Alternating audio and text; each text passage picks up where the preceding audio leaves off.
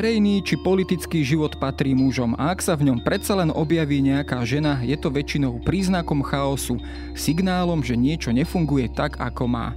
Nie, nie je to konštatovanie, ktoré by dnes niekto rozumný vážne vyslovoval a mal by tým na mysli normu pre súčasný spoločenský život. Je to však pohľad antiky, predovšetkým starovekého Grécka v epoche mestských štátov, ktoré nepripúšťali účasť na veciach verejných všetkým slobodným obyvateľom.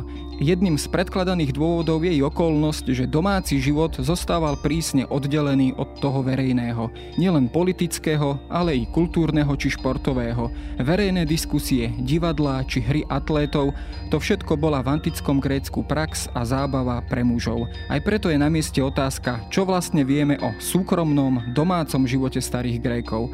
Akú pozíciu malo v spoločnosti manželstvo a aké malo podoby, v akom právnom postavení sa vlastne nachádzali ženy a v akom muži.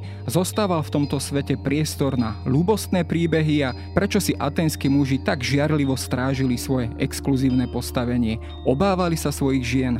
Inými slovami, kto bol grécky homo domesticus? Počúvate Dejiny, pravidelný podcast denníka Sme. Moje meno je Jaro Valent, som šéf-redaktor časopisu Historická reví a rozprávať sa budem s historikom Michalom Habajom.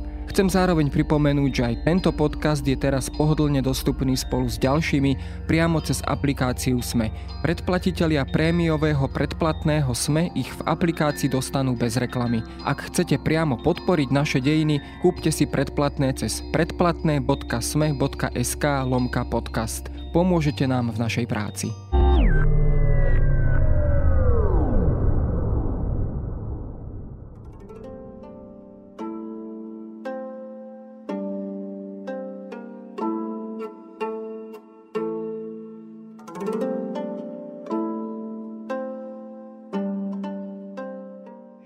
My sme načali tému, ktorá je v dnešnej dobe samozrejme veľmi diskutovaná, veľakrát sa o nej hovorí, čiže sú to povedzme, že neisté vody, ale e, máme sa o čo oprieť, keď hovoríme o postavení žien a mužov, o tom domácom súkromnom živote e, starých Grékov. Máme sa o čo oprieť pri nejakých e, literárnych historických prameňoch? Skrátka, ak o tomto historici dnes e, špekulujú, snažia sa napísať k tomuto štúdie, z čoho vychádzajú?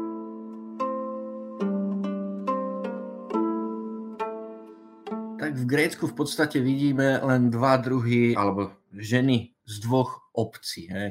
Vidíme, že Atenčanky, lebo najviac máme prámeňov z Atén a potom vidíme Spartianky, lebo Gréci boli fascinovaní tým, ako život v Sparte funguje trochu inak ako v Aténach. No a v, to, čo vieme, v podstate vyplýva hlavne z 5. storočia z komédií Aristofana alebo potom z drám Sofokla, Euripida, Aeschyla, ale hlavne z tých Aristofanových komédií. Potom v 4. storočí pred Kristom máme veľkú výhodu výhodu, že máme viacero rečí, eh, Demosténa napríklad, alebo ďalších rečníkov, ktoré nás trochu prenášajú do tých minulých čias, ale nie je ich, nie je ich opäť veľa, ktoré by sa týkali žien. A aj keď sa napríklad v tých súdnych rečiach objavujú ženy, tak sa často objavujú len ako manželky bez mena, alebo sa tam spomínajú proste anonymné ženy, ktoré nepotrebuje ten autor vôbec ani menovať. Za to, keď spomína mužov aj nedôležitých mužov, takých takmer vždycky menuje. Čo si vieme z určite z Plutarchových životopisov, to je monumentálne dielo, kde sú známi, známi Gréci, hlavne opäť z klasického obdobia a niekedy sa tam dotýka samozrejme Plutarchos aj ich manželiek, dcer alebo žien, s ktorými sa, s ktorými sa stretli.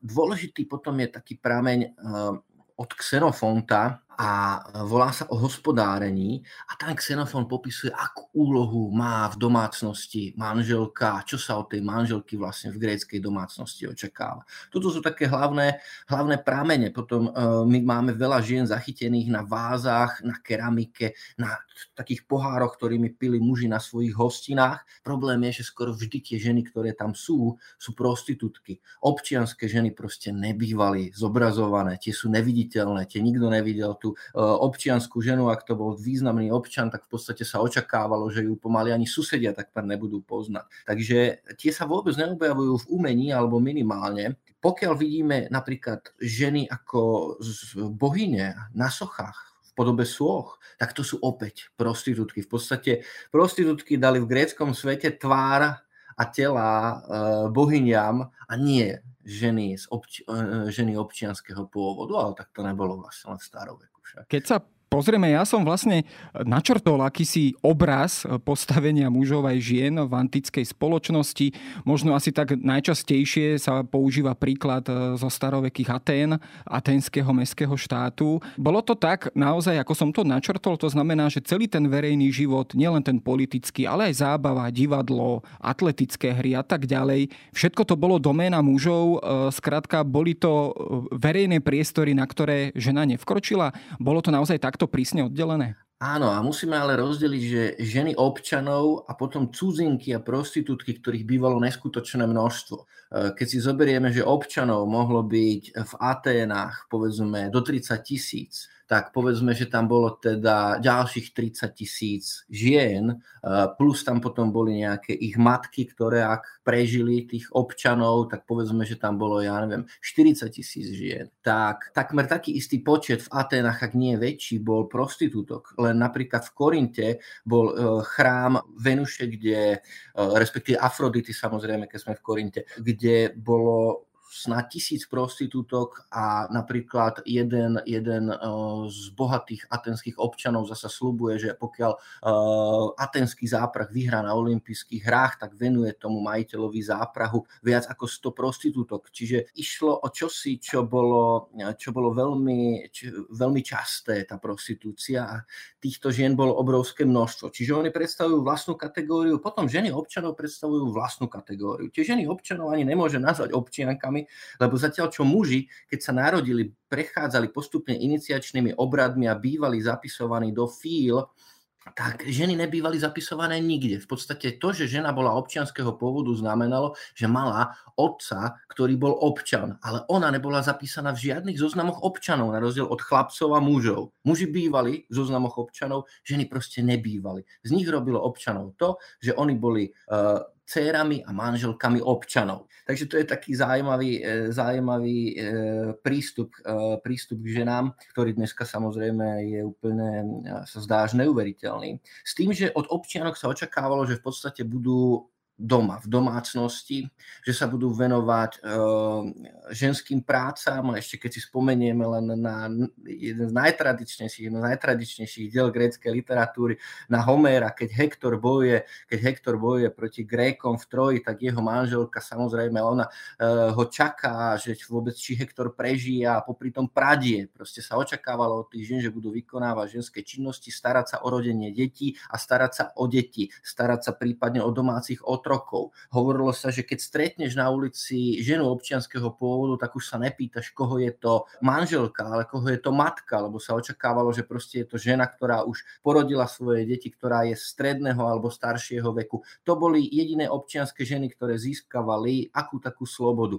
Ale mladé, mladé ženy občianského pôvodu ti v podstate bývali veľmi cenzurované. Aj keď išli prevodu e, k studni, tak v podstate sa očakávalo, že budú zahalené od e, hlavy po pety, že pôjdu spoločnosti nejakých otrokyň alebo ďalších žien. Takmer nikto ich nevidel. Niekedy sa dokonca predpokladá, že sa ešte aj kúpali oblečené. E, a napríklad Euripidovi sa vysmievali za to, že jeho matka, tomu slávnemu dramatikovi sa vysmievali za to, že jeho matka predávala na trhu zeleninu. To bolo čosi, čo samozrejme aj pre toho muža znamenalo hambu, lebo je, ak jeho matka predávala na trhu zeleninu, tak nebola tou uh, ideálnou občiankou, tou občianskou ženou. A za to sa proste v tom gréckom svete uh, vysmievalo. Od Atenčaniek sa očakávalo proste, že budú len doma a nebudú z toho domova vychádzať. Ich úlohou bolo proste rodiť deti a starať sa o potomstvo. Úplne iný svet je potom trochu v Sparte.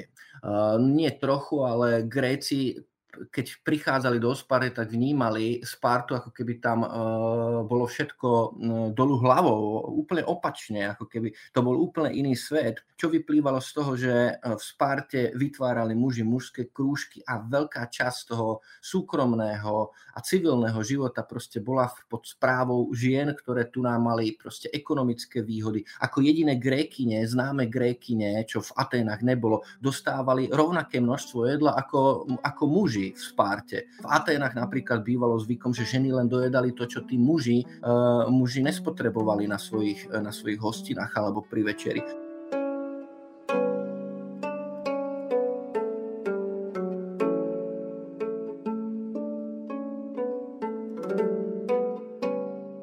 Súvisí to možno aj s tým, že Spartania vďaka tej svojej e, mimoriadne krutej alebo tvrdej e, vojenskej výchove v podstate boli väčšinu roku alebo väčšinu času, ale aj dospelého času v podstate na vojne, neustále preč e, z obce, že vlastne to bol ten priestor, ktorého sa museli v podstate ujať ženy a tým pádom mali aj z tohto titulu alebo z tohto dôvodu iné postavenie než povedzme ženy v Aténach či v iných e, gréckých e, mestách? No nie je to úplne tak práve, lebo napríklad Atenčania trávili väčšinu svojho času buď e, v politike, alebo tí, ktorí boli menej bohatí, tak strávili proste na svojich poliach a tam bývali často sami, alebo chodili loviť, alebo sa venovali námornému obchodu. Atenčania, napríklad Megarčania, Korinčania bývali častejšie mimo obce ako Spartania. O Spartanoch sa to hovorí kvôli tomu, že oni žili tým vojenským spôsobom života, ale to neznamená, že oni by boli celý čas mimo obce. Naopak, oni drtivú, drtivú väčšinu času Spartania boli práve v Lakedajmonia v okolí. A v Lakónii, čo ich rozdeľovalo, bola veľmi príkrá línia ktorá oddelovala svet mužov a žien, lebo muži mali tráviť čas spoločne, od malička boli vychovávaní spoločne, až do 30 rokov nemohli e, sa pripojiť k rodine, aj keď mali manželky, oni do 30 museli zostávať v tých mužských krúžkoch. Jedávali vždy spoločne, napríklad král Ágis II, keď sa po Peloponeskej vojne vrátil po niekoľkých rokoch, niekoľko rokov nevidel manželku a vrátil sa po niekoľkých rokoch do Sparty, tak chcel večerať so svojou ženou, čo mu vyčítali Eforia do dokonca ho zažalovali, lebo on mal večerať vo svojom mužskom krúžku a až potom, keďže mal po 30 sa mohol odobrať domov. Čiže ten svet bol príkro rozdelený na mužov a ženy a bolo veľmi, veľmi ťažké, aby sa prepol. V podstate oni sa ani nepoznali. Plutarcho si napríklad robil srandu, že Spartania majú so svojimi manželkami už aj niekoľko detí a ešte pritom ich nevideli za denného svetla, lebo v podstate až do 30 k ním mohli prichádzať iba po večeroch a tajne a hovorilo sa o tom, že sa museli zakrádať a potme, čiže nikto ich nevidel eh, a niektorí, ale to je samozrejme prehnané, ale hovorilo sa teda o Spartanoch, že svoje manželky v podstate dlho ani, dlho ani nevideli. Čiže ten svet bol naprosto oddelený a ženy zostávali ako keby bokom. Z toho potom boli napríklad tej Gréci sledovali celkom fascinovane, že keďže tie ženy sú, sú no, osamelé, tak napríklad aj čo sa týka ženskej homosexuality, tak bola o mnoho rozšírenejšia, alebo viac sa o nej hovorí v Sparte ako v akejkoľvek inej obci Grécka. Mužská homosexualita bola naprosto v Grécku bežná, ale o ženách sa v tomto zmysle hovorilo len v Sparte, lebo tu nám bol ten svet rozdelený ešte viac ako kdekoľvek inde na mužov a ženy. A muži sa proste venovali vojenstvu a ženy sa venovali výchove detí do 7 rokov a potom plodeniu, plodeniu detí. Hovorilo sa vlastne v Sparte, že na náhrobkoch môžu mať vytesané mená iba muži, ktorí padli v bitkách a ženy, ktoré padli pri pôrode. Čiže to boli to, v tomto výroku je v podstate to hlavné rozdelenie činnosti na mužov a ženy v Sparte. V Aténach, v Aténach bol ten, e, ten, tá, tá stena medzi mužmi a ženy bola tiež podstatná. Tiež jeden z komikov alebo dramatikov, už teraz neviem, sa prihovára vo svojom diele svojmu druhovi otázkou, že hovoril si v živote s niekým menej ako so svojou manželkou. Čiže aj v Atenách bývalo bežné, že tie vzťahy bývali veľmi chladné, veľmi oficiálne, proste vznikali len kvôli nejakým politickým a ekonomickým dôvodom, bývali často dopredu vypočítané a ženy v podstate do nich nemali ako zasiahnuť. A teda zostávali tiež podstatnú časť života, eh, života mimo ten mužský svet, ale eh, predsa len to spojenie medzi mužmi a ženami tam bolo predsa aj len voľnejšie, ako to, ako to bolo v Sparte. Ja som si k tejto problematike čítal jednu štúdiu od eh, Jamesa Redfielda. Ona je vlastne súčasťou takej tej dá sa povedať už klasickej knihy e, Grécky človek a jeho svet, ktoré editorom bol Jean-Pierre Vernan. On tam spomína takú zaujímavú vec, tento autor, e, že v podstate v, tej, v tom klasickom Grécku alebo v tom období toho klasického Grécka mestských štátov, ako keby nachádzame akúsi absenciu nejakých ľubostných príbehov alebo nejakej ľubostnej literatúry. Je to naozaj tak, že v podstate ako keby tá láska sa nedostávala na verejnosť, na pretras, že ženy sa objavujú eh, aj v tej literatúre v úplne iných kontextoch, v úplne iných súvislostiach, ako keby ani táto väzba medzi tými mužmi a ženami, a gréckými mužmi a ženami, ako keby tam nebola, alebo teda skrátka nie je zachytená.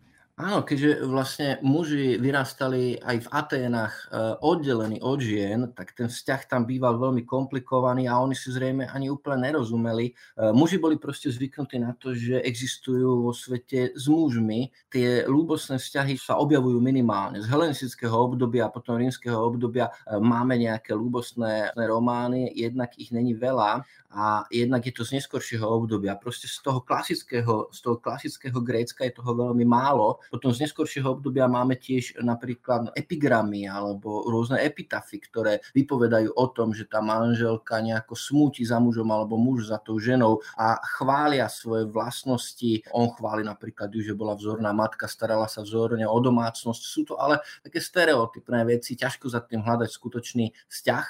Ale napríklad máme potom už spomínaného Plutarcha, ktorý, e, ktorý venoval svojej vlastnej manželke, svojej vlastnej manželke jedno dielko poco keď im zomrela dcéra, tak sa ju snažil upokojiť práve filozofickým dielkom. Ťažko povedať, či si ho ona bola schopná prečítať. Symptomatické je, že ono tam vôbec nemenuje tú ženu menom, ale pritom jej venoval celé dielo a ani raz ju nemenuje. Ale zároveň e, odporúčal Plutarchos, aby muži brali na hostiny svoje manželky, aby sa k ním správali príjemne, aby k sebe nachádzali cestu, lebo tá žena dokáže byť potom veľkou mužovou oporou. Ale to už je samozrejme neskoršie obdobie. Z toho klasického obdobia je to naozaj veľmi zložité ale napríklad, e, napríklad z príbehu jednej prostitútky Najerej, ktorý máme zachovaný práve v súdnych rečiach, je zrejme, že boli tam aj vášne, boli tam lúbosné vzťahy. Samozrejme, človek bol vždy človekom a proste tá láska tu vždy existovala.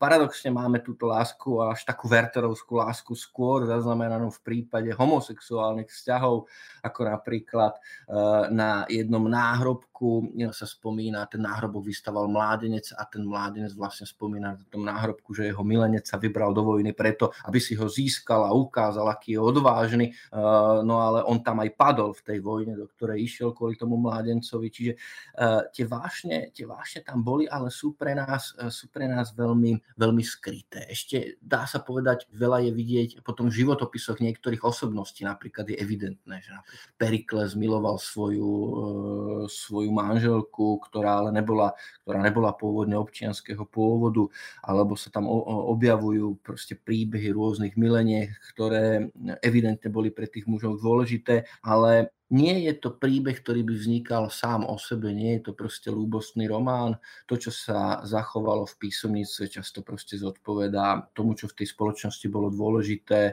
a to boli politické, vojenské vzťahy. Ale máme napríklad z 5. storočia, Aristofanes napísal komédiu Lysistrata, kde sa snažia ženy ukončiť, ženy ukončiť vojnu vlastne tým, že tlačia na mužov tým, že im odmietajú, odmietajú vlastne si plniť ako manželské povinnosti, odmietajú im sex a tým sa snažia prinútiť mužov k tomu, aby ukončili vojnu. Samozrejme, ten príbeh je zasa veľmi, veľmi zjednodušený, lebo úplne ignoruje to, že v Aténach boli tisíce a tisíce prostitútok, čiže tí muži by vlastne na nedostatok sexu proste naskočiť nemohli. Naopak to vidíme potom v rôznych dielkach, ako muži nachádzajú a vyhľadávajú prostitútky. Boli naprosto prístupné už od Solóna, boli proste po uliciach, väčšinou keď si niekoho stretol na ulici, tak to boli buď cudzinky alebo prostitútky. Uh, sem tam už sa spomína, že stávali dokonca pred tými nevestincami nahé. Inými slovami, počestná žena, e, manželka občana greckého vlastne nemohla výjsť ani na ulicu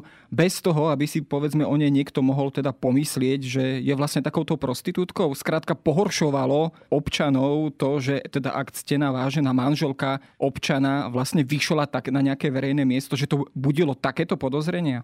Eh, jednoznačné manželky same proste, pokiaľ boli mladšie, nevychádzali. Až tie staršie ženy vlastne získavali, získavali túto slobodu, alebo potom chudobné ženy z chudobných rodín, lebo zasa eh, tí drobní rolníci, u nich ženy museli eh, proste spolupracovať na živobytí, oni nemali otrokov, alebo ich mali minimálne a ženy tam museli pracovať, ako bola tá spomínaná a spomínaná Euripidová matka, musela chodiť na trh a proste predávať zeleninu. Aj takéto ženy občianského pôvodu boli, ale nebývalo to nebývalo to obvyklé a snažili sa tomu, pokiaľ to mohli tie rodiny zabezpečiť, snažili sa tomu vyhnúť. Dôležité bolo proste, aby tá žena bola krytá a bolo to tak kvôli, kvôli tomu, aby ten muž si bol naprosto istý tým, že deti, ktoré má s tou ženou, sú jeho proste, nevera bola naprosto neprípustná, hoci muži trávili veľkú časť času s prostitútkami a prostitútmi, tak z druhej strany sa proste nevera naprosto netolerovala. E, občan si musel byť úplne istý tým, že jeho deti sú jeho deťmi biologicky, preto sa tak e, ženy podrobne cenzurovali. E, Gréci sa neskutočne báli toho, že by proste po sebe nezanechali potomkov. Vôbec najväčším, najťažším trestom v gréckom myslení bolo práve to, že zomrieš a nemáš potomkov. To sa stávalo proste v gréckej literatúre iba tým najhorším individuám, najbarbarskejším kráľom, ktorí sa proste, ktorí znesvetili chrámy alebo božstva, tak za trest dostali tento najťažší trest, lebo v podstate tým prichádzaš o budúcnosť a si ako keby zasekol, odsekol sám seba od svojej budúcnosti a tým aj ukončil rod, ktorý vlastne trval a ukončil si, alebo zradil si všetkých tých predkov, ktorí boli pred tebou. Takže to bolo, e, to bolo čosi veľmi dôležité a preto sa tak dohliadalo na to, aby tie ženy boli počestné a bývali mimo ako keby dosah ostatných, ostatných uh, mužov.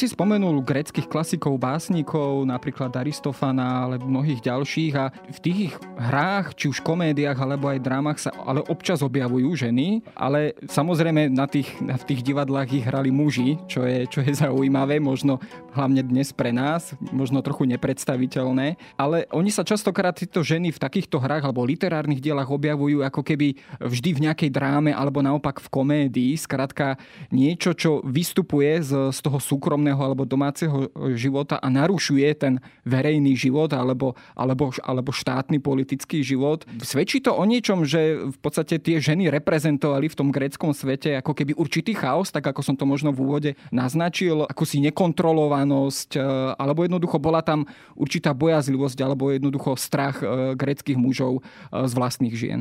Gréci sa veľmi báli práve toho, že ženy ľahšie podliehajú ako keby emóciám z gréckého pohľadu. Sú impulzívnejšie, ľahko podľahnú láske, ľahko podľa, uh, ľahšie podľahnú podľa nich s vodom. Ono je to samozrejme naprosto milný obraz, lebo my tých Grékov vôbec nevidíme často ako ľudí, ktorí by, ktorí by dokázali udržiavať svoju mieru a neustále sa kontrolovali. To je len akýsi ideál, ale tento ideál naprosto nedokázali spojiť so ženami ani s barbarmi.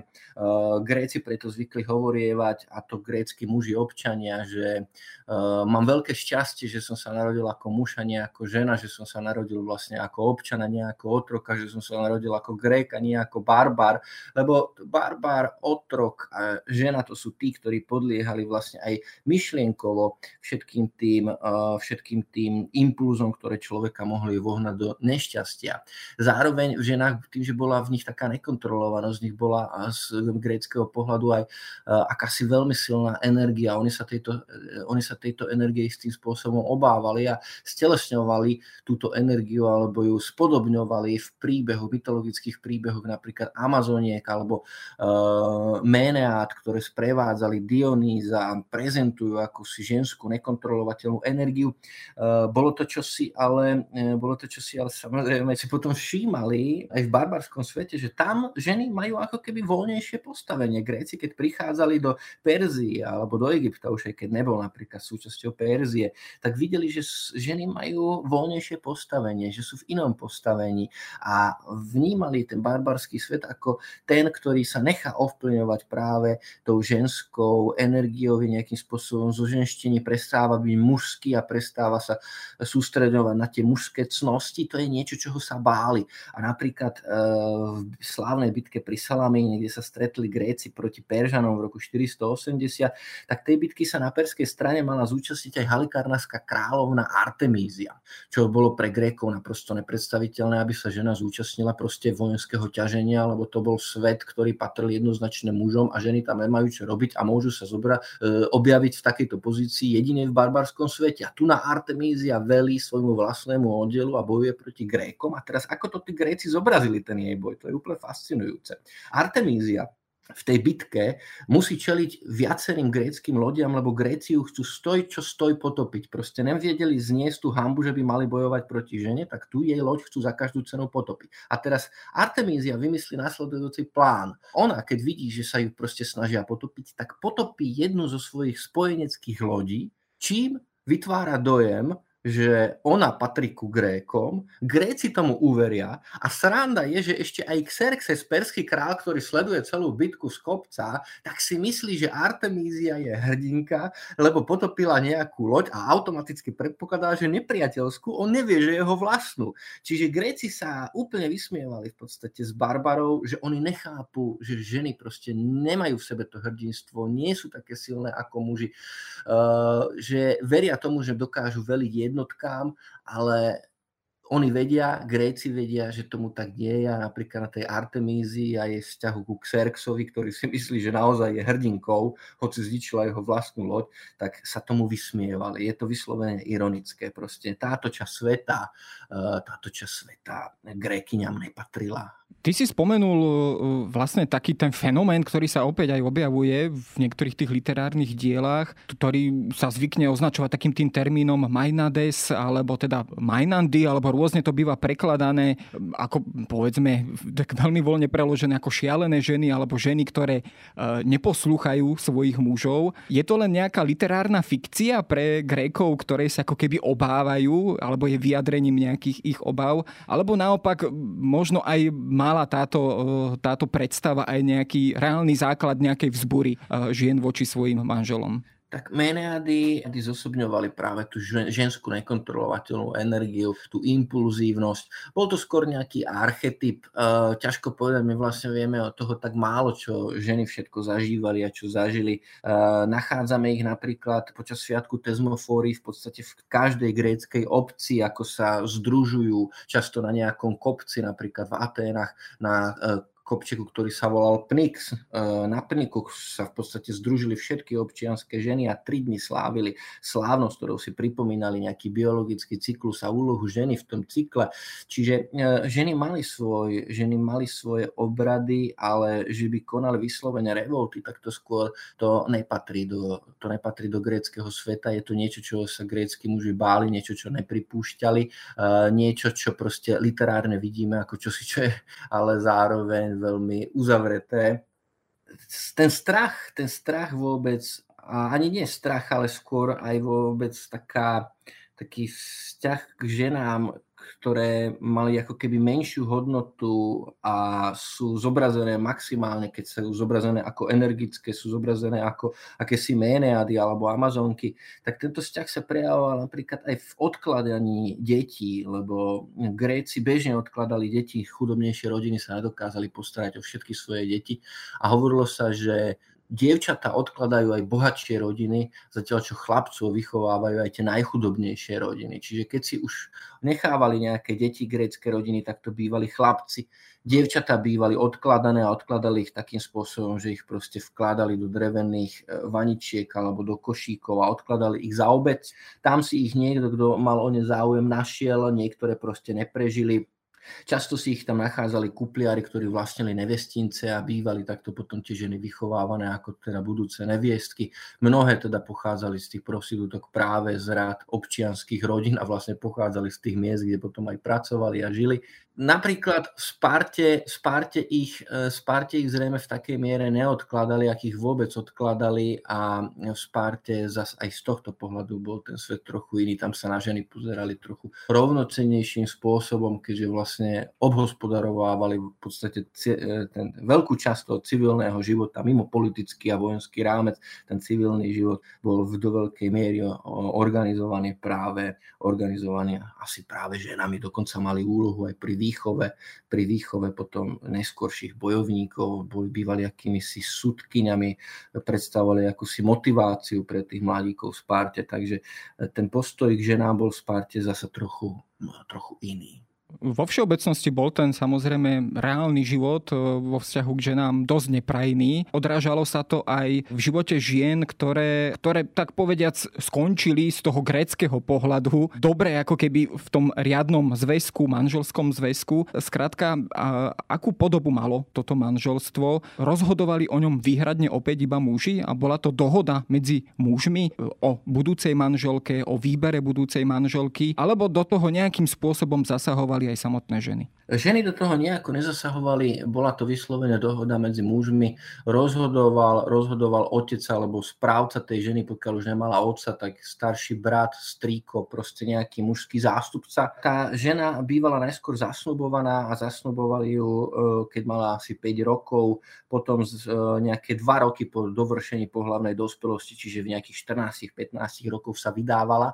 Manžel, manžel budúci si ju vyberal podľa toho, že či mala veno, aké mala veno, z aké rodiny pochádzala. E, napríklad Platón si vybral budúceho zaťa podľa toho, že to bol jeho sused a kvôli susedským vzťahom a kvôli susednej pôde. E, čiže pre rôzne motivácie sa vyberali tieto, vyberali tieto vzťahy, ale e, ženy do, toho, ženy do toho nejako nezasahovali. Keď vlastne žena bola zasnúbená, tak do tých 14-15 rokov žila s rodinou, potom sa vydávala niekedy možno aj prvýkrát videla svojho manžela, ktorý mohol mať tak 35, 30, 35, možno aj 40 rokov. Vlastne tie ženy, keď mávali povedzme 30, tak väčšinou ich muži nežili, lebo málo kto sa dožil cez 50 rokov a aj v samotných Aténach v podstate e, Atény z troch rokov, dva roky viedli vojenské ťaženie a na každom tom ťažení sa predpokladá, že prichádzali o 3% svojej populácie občanov, mužov. Čiže málo ktorá žena sa dožila toho, aby mala povedzme 35 rokov a mala ešte manžela,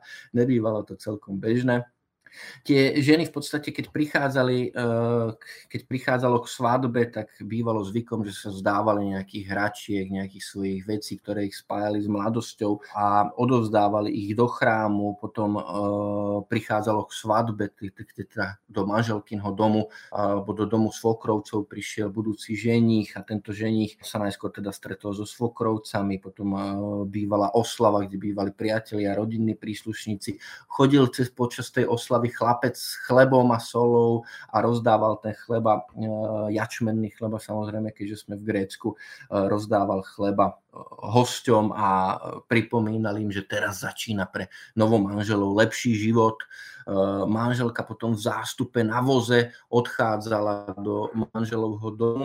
Pred tým vozom išli vlastne ďalšie dievčatá, často s faklou. Pred manželovým domom už čakala svokra so svokrom, tiež s faklou, aby teda symbolicky vedela manželka, kam prichádza. Išli teda na voze v Bojotí, to je taký kraj nad Atikou, tak tam zvykli tento, tento voz symbolicky spáliť, aby bolo teda jasné, že už nie je možné sa vrátiť a proste ten, ten sobáš je, je natrvalo potom na tú manželku, ktorá prišla do domu svokrovcov, rozsypali orechy a sušené ovocie, aby teda bola plodná. Niečo podobné vlastne sypali aj na otrokov, ale tam zrejme preto teda, aby oni boli pracovití a v prípade tej manželky išlo hlavne o tú, o tú plodnosť. Ono to bolo dievča, ktoré malo 14-15 rokov a prichádzalo do domu, do domu svokry a v podstate úplne si muselo zvyknúť na ten systém v domácnosti, ktorý zaviedla svokra.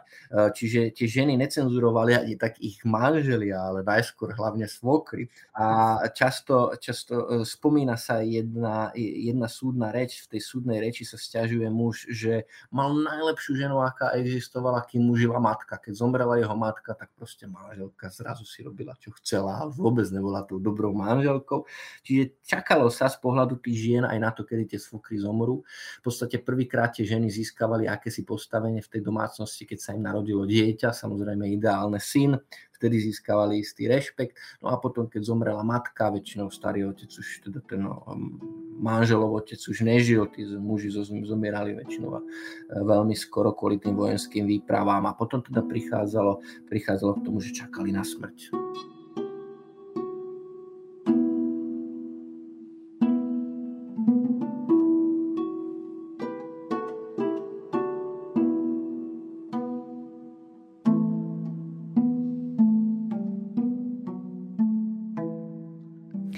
Slovami, e, ženy sa dožili akého takého statusu vlastne až po narodení syna, po smrti svokry, skrátka možno po dlhých rokoch alebo celej rade rokov, aby sa dostali aspoň do akého takého postavenia. Ale keď si to skúsime ako keby trošku prevrátiť a možno siahnem teraz trošku z boku k Platónovi a k jeho ústave a tam je tá veľká fikcia alebo tá predstava o tom ideálnom štáte, kde okrem iného sa spomína aj to teda, že vlastne ženy a deti by mali byť spoločné alebo spoločne vychovávané. Keď si to, toto zasadíme do nejakého kontextu, ktoré, o ktorom sme sa tu doteraz bavili. Bol to asi ústami Sokrata a teda vlastne Platónovej hlave, dá sa povedať, veľký úlet v tom gréckom svete. Môžeme to takto hodnotiť? E, bol aj nebol. E, Platón to nepísal preto, lebo on by na to prišiel. Ale Platón to písal preto, lebo on patrí do generácie, ktorá zažila pád Aten v Peloponéskej vojne, ona zažila pád veľkých Aten, Atenskej ríše. Ateny boli takmer 100 rokov proste najzložitejšou obcov podstatnej časti Grécka. No a e, boli porazené Spartou. A Sparta sa pre mnohých stala vzorom, lebo Sparta vyšla z Peloponéskej vojny, ktorá trvala takmer 30 rokov ako víťaz. Jednoznačne víťaz a v podstate dominantná obec v Grécku, ktorou bola už v archaickom období. Na isté obdobie bola proste v tieni Aten a teraz po Peloponéskej vojne sa Sparta proste zdala na všetkých častiach, všetkých častiach gréckého sveta, že je neporaziteľná. Spartania boli na Sicílii, spartskí veliteľia boli v Malej Ázii, rozhodovali o politike v obciach na severe, ovládali Pelopones a samozrejme Atény boli po vojne v podstate područí Sparty, lebo prišli o čas hradieb, nedokázali Sparte vzdorovať a zúčastňovali sa spartských vojenských ťažení. Mnohí Atenčania Spartu až nepokryto obdivovali napríklad, a sú to často práve Sokratovi žiaci ako Xenofón, bol uh, blízky priateľ, uh, blízky priateľ spartského kráľa Agesila, najvýznamnejšej osoby Grécka po roku 390 8, proste Agesilaos bol uh, najzložitejší Grék toho obdobia. Xenofón ho obdivoval, napísal o ňom dielko a k Sparte je veľmi pozitívne sa k nej stavia aj vo svojich dejinách.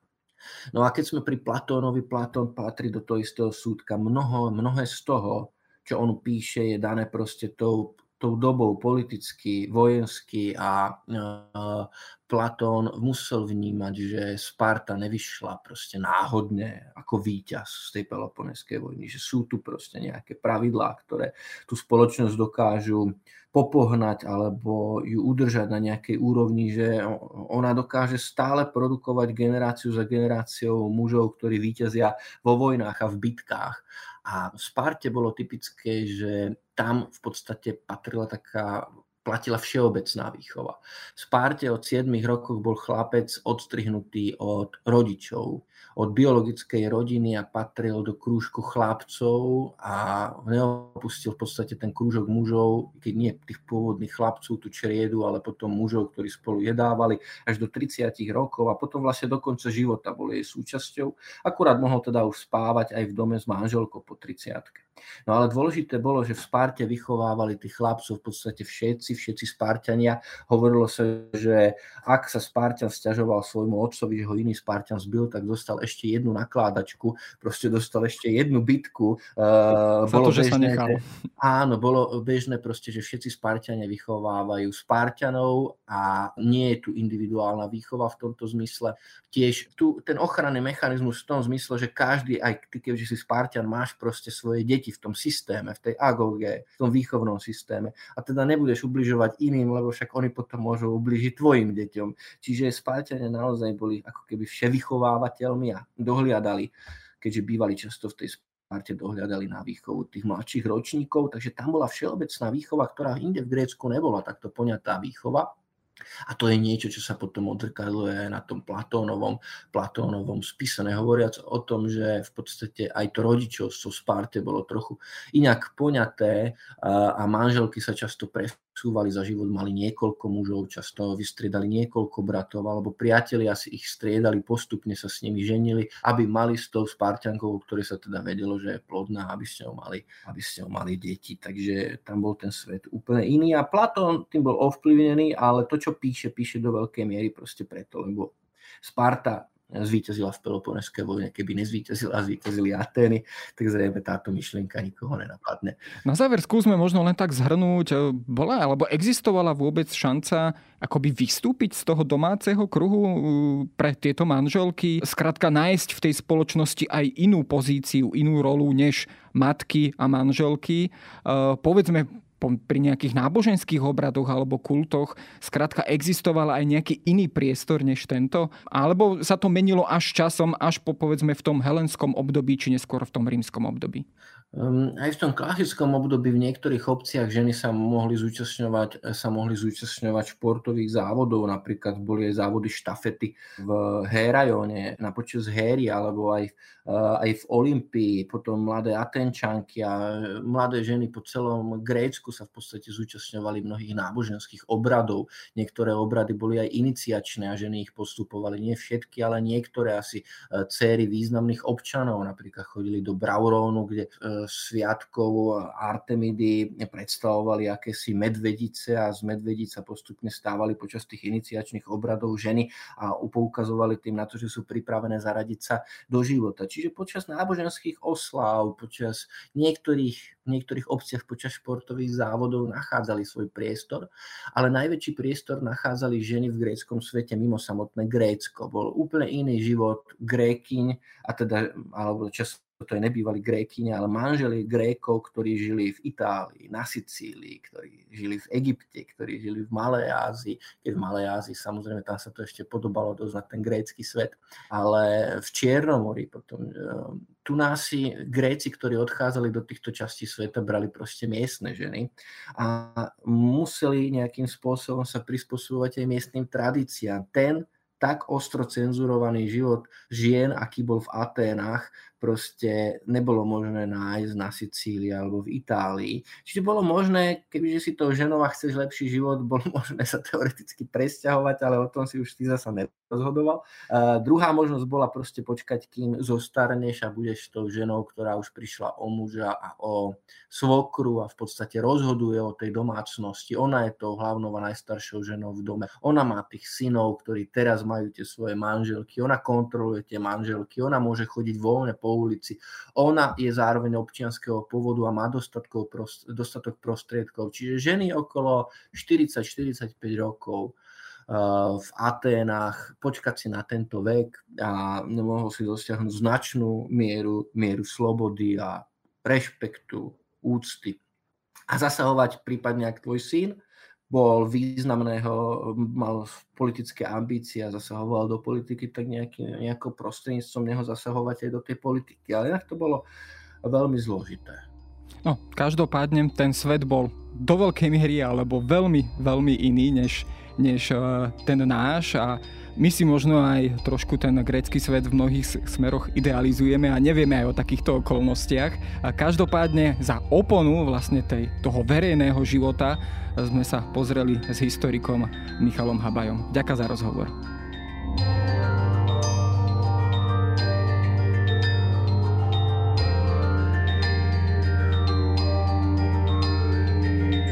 To je na dnes všetko. Počúvali ste Dejiny, týždenný podcast denníka Sme a historickej reví. Podcast Dejiny vychádza každý týždeň v nedelu. Prihláste sa na jeho odoberanie vo svojej podcastovej mobilnej aplikácii na platformách Google Podcasty, Apple Podcasty alebo v službe Spotify. Všetky diely nájdete aj na adrese sme.sk lomka dejiny alebo historickareví.com. Ak sa vám podcast páči, môžete ho ohodnotiť. Ak mi chcete poslať pripomienku, môžete sa pridať do podcastového klubu denníka Sme na Facebooku alebo mi poslať mail na adresu jaroslav.valent zavináč petitpress.sk Ja som Jaro Valent a na tvorbe tohto podcastu sa podielal aj Viktor Hlavatovič.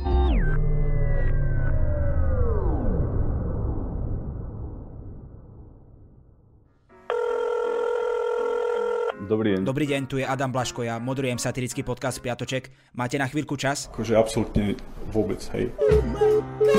Tak aj takto môže dopadnúť nový piatoček, ale nemusí. No nezistíte to, kým nás nebudete počúvať. Sme satirický podcast, ktorý už pomaly začal politikom robiť vrázky na čele. Špinavé protislovenské prostitúcie. Piatoček si môžete vypočuť prekvapivo každý piatok na vašich obľúbených streamovacích platformách. Mne normálne láta z rukou vypadla. A nezabudnite, Boskávame vás všade. Dovidenia.